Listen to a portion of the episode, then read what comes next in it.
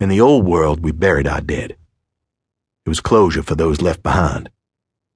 Stones marked graves, sometimes witty or profound statements on the markers. At that time, I wasn't concerned with phrases or even closure. Respect held me in that neighborhood. Three feet into digging a mass grave, I stopped. A faint groan held my attention.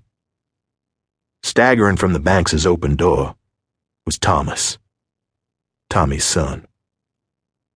His jaw sat slack, his hair stuck up in cowlicks as if he, like his dad, had just woken up from a long nap. Drooping, white filmed eyes sat in deep sockets. He stepped off the side of the porch and fell straight down. One leg struck the ground first, and then he somersaulted and landed hard on his back. I cringed. If he'd been alive, that fall might have killed him. It would have knocked the breath out of him and then sent him into a screaming fit when he was able to breathe again. I wanted to run over to him to see if he was okay. I didn't. Instead, I watched. It took him a couple of minutes, but he managed to roll over and get to his feet. Daddy, can I go to Thomas's house? How many times had Bobby and Thomas played together? How many times did they have sleepovers? How many times had Tommy and I taken them to the nearest race or to one of the ball games over at the university in Columbia? Spider Man clung to the front of Thomas's blood stained shirt. A chunk of flesh was missing from his neck. I wondered if he was awake when he'd been killed. If there was terror in his eyes, fear in his heart, and a scream cut off from his throat. I wondered if Tommy had been the one to do it. Dead and on autopilot, and seeking fresh flesh to satiate an insatiable hunger.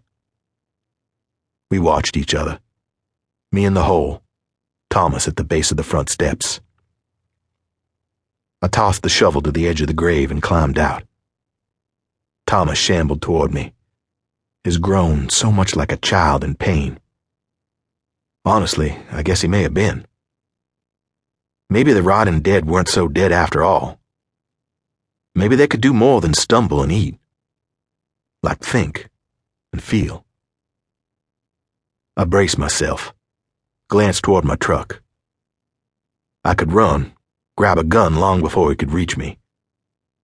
Instead, I held my ground, shovel in hands, eyes fixed on my buddy's kid. He's not Thomas, I whispered over and over, trying to calm my nerves. It didn't help. The shovel shook in my hands as he approached. Ten or fifteen feet from me, he lifted his arms. His face changed from a once loving little kid's to a horrible semblance of what he used to be. Lips turned down in a sneer, brows furrowed. He bared his teeth as I backed away.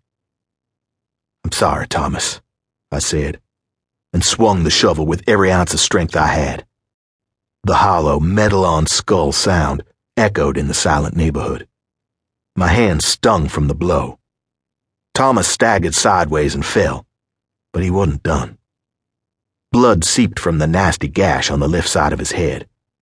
On his belly, with his legs pushing and arms pulling, he crawled toward me, unfazed by the blow he'd taken.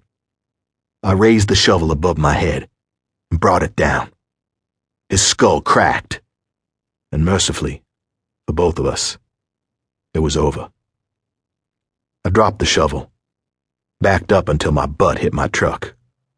I climbed in locked the door. For the first time since the world went to hell, I cried.